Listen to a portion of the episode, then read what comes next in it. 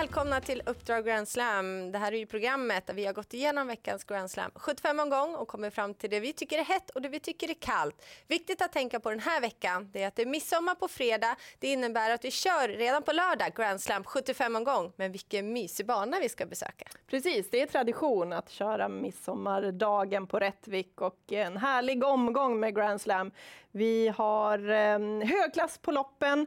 Eh, det är bland annat fyra stycken British Crown-försök som ska avgöras. Eh, dessutom, Rättvik som bana är eh, ja, en normal, normal bana. Ingen som sticker ut när det gäller vinnare från ledning eller från bakspår.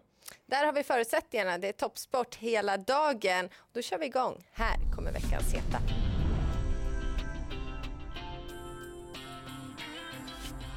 I den första avdelningen så har jag fastnat mest för nummer fem Häftenam och det beror inte på hans resultatrad för den är inte vacker och den är inte stabil. Han är inte pålitlig men han har en väldigt fin kapacitet och nu har han de rätta förutsättningarna. Lång distans är en fördel då han är stark och voltstart han visat tidigare att det fungerar väldigt bra.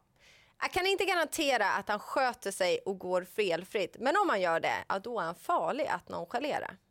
Och i den andra avdelningen då har Hans R Strömberg, hemmatränaren ut nummer fem Serava CD som har imponerat. Hon har tagit fem segrar på sex starter och enda förlusten, då var hon tvåa bakom en högkapabel Arian som Roger Wahlman tränar. Så hon har varit bra. Senast vann hon guldstået enkelt ifrån ledningen i mycket fin stil efter ett litet uppehåll. Fyra av sina fem segrar är tagna från spets och hon är snabb iväg. Så jag ser henne hitta till ledningen här och bli passerad. Ja, det är hennes segerrecept. Det segerreceptet har inte min vinnare i den tredje avdelningen. Men han är vacker, han är fux och han är väldigt segervan den här nummer två Chestnut som ofta också fått tag i sina segrar efter att ha fått gått den tunga vägen. Som jag nämnde tidigare, han är inte speciellt startsnabb. Därför passar ju spår två perfekt. Men det mest intressanta inför den här starten det är att han gör första starten i Daniel Redéns regi. Mm, och i den femte avdelningen då kommer Bodenhästen ut, nummer nio Last Dying Breath, som eh, har tagit fem segrar i sin karriär. Enda gången han förlorade, ja då galopperade han faktiskt. Eh, han eh, såg lysande ut senast när han joggade ifrån sina konkurrenter ifrån ledningen och han verkar vara i häftig utveckling. Jag blir inte förvånad om han är en av dem som gör upp om segern i det här loppet. Det här är en häst som du verkligen har fastnat för. Jag fortsätter att prata om kapabla fuxar och då går vi till den sjätte avdelningen. Då vill jag prata om fem Jaguar Dream som var rätt så seg och lite tung i sin årsdebut men nu har han fått tre lopp i kroppen och man har sett för varje lopp som har gått att han har fått mer spänst i benen och formen börjar infinna sig och det vi vet sedan tidigare är att han har helt rätt inställning för att vinna travlopp. Så sitter bara formen där, ja då går ingen säker. Och det var, eh, Jennifer, det var lätt att hitta veckans profil, för han har många hästar ut på Grand Slam. Ja, väldigt många. Vi pratar ju såklart om Timo Nurmos. Flera av hästarna gör också årsdebut, så därför var det väldigt viktigt att höra vad han har att säga. Här kommer Andreas Lövdahl, Lövdahls ord om stallets chanser.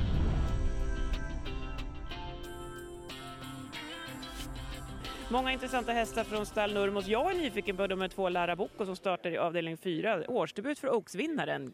Vad, kommer vi få se? Eh, hoppas vi får se en, en eh, fin årsdebut på bra sätt. Eh, kommer ju gå med skor och, och sådär och kanske lite ringros som siktar emot de större loppen här i sommar och, och eh, ska inte ha på topp nu. Men eh, hoppas hon ett bra lopp och, och fint läge hon fått och allting så att nej, ser bra ut. Spännande ska bli att se henne i alla fall. Ja, absolut. I samma lopp har ni också Isabelle Cash som gör, också gör årsdebut då. Ja, hon eh, gjorde det ju även hon jättebra förra året tycker jag. Sen, sen eh, vart det ju en plump där i Ox, men annars så gjorde, gjorde nu allting rätt och eh, ja, känns fin även hon så att, eh, hoppas på ett bra lopp där också. Årsdebut även för Lee Harvey Bross, nummer 10 i sista avdelningen. Många som natt på förhand i alla fall som tror på Lee Harvey. Vad säger ni? Mm, ja, han känns fin hemma, han tränar bra. Det är en väldigt fin häst. Han började väldigt bra som tvååring. Sen gick det lite grus i maskineriet men på sitt bästa så är han nu väldigt bra och hoppas att han kan vara tillbaka. Vi måste ju ta igenom alla också förstås. Jennifer Sisu i avdelning 2 som har vunnit två av tre i år. Har ni höga förhoppningar där även den här gången nu? Ja, det tycker jag. Vi gick fantastiskt bra senast här på Solvalla. Det var ju långt fram och avsluta visslande. Så att, nej, hon har ju verkligen eh, tagit de här loppen på bästa sätt och, och gått framåt för varje start här. Så att, nej, det ser ju spännande ut. Biti tillsammans som gör årsdebut och debut för er på samma gång. Ja, det är spännande. Hon har tränat bra nu en längre period. Hon känns fin, men det är ju svårbedömt och lite taskigt läge. Det är ju så begära för mycket tycker jag. Skulle hon vara kvala in från de fem första där till vidare till semin där så får vi vara nöjda. Och så Antonio Trotto i sjätte avdelningen. Det är en häst som alltid är jämn och säker. Hur höga tankar har ni inför den här starten? Vi har ju alltid tankar och förhoppningar med Antonio. Han gör ju alltid sitt bästa och vi har inga krav på honom. Han gör ju alltid sitt. Om man får lite sitt lopp och sådär så, så är han ju alltid tacksam. Och han gör allt sitt bästa så att eh, får han lite serverat och, och lite tur med löpningsförloppen så, så kan han ju med, vara med där framme. Och så den enda som inte har nämnt än då, då i sista avdelningen, nummer 11, LG, L Jetpack heter hästen. Gjorde en bra comeback här på Solvalla, var lite ringrostig, fattades lite grann. Han var lite flematisk och sådär och tycker han gjorde det på ett bra sätt ändå och kunde, kunde avgöra på, på ett bra sätt. Så att eh, gå framåt mycket med senaste loppet och ja, ska väl vara med en bit fram tycker jag också. Vem är den troligaste vinnaren om du får ranka en bara på GS75? Svårt att säga. Det är flera fina hästar. Eh, det är också bra motstånd men eh, klart att Lara Bocco så som hon var förra året så känns det ju spännande såklart. Ja, han har ett stort stall, men annars skulle man säga att han har hela stallet ut på Rättvik och flera intressanta hästar. Och spännande också att han lyfter fram Lara Bocco. Mm, verkligen, och vi ser ju fram emot att få se henne, Oaks-vinnaren i fjol som ska årsdebutera. Vi är lite spända på det. Mycket spännande. Då var det dags för veckans Kalla.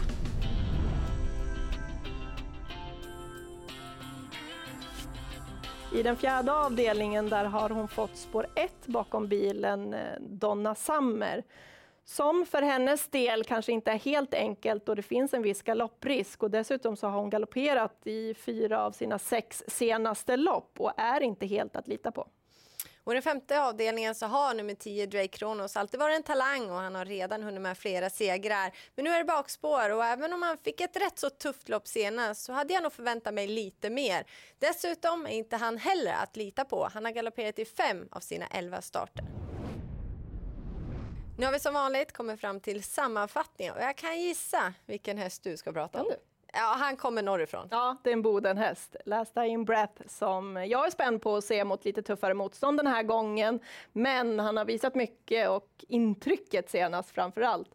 Det gör att jag tror att han har eh, med segerstriden att göra. Mm, jag glömmer intrycket på Hefneram, nummer fem i första avdelningen senast. Däremot kommer jag ihåg vad han har gjort tidigare och han är rejäl nog för att runda det här fältet. Och Timo Nurmos, ja han kan ju ta hem nästan varje lopp. Han har många hästar ut och många spännande hästar, bland annat då fjolårsvinnaren i Oaks. Laura Bocco. Henne är vi lite extra spända på. Ja, men det är vi ju såklart. Och så kommer vi ihåg att Grand Slam 75 går på lördag den här midsommarhelgen. Och med det säger vi glad midsommar och lycka till med Grand Slam 75.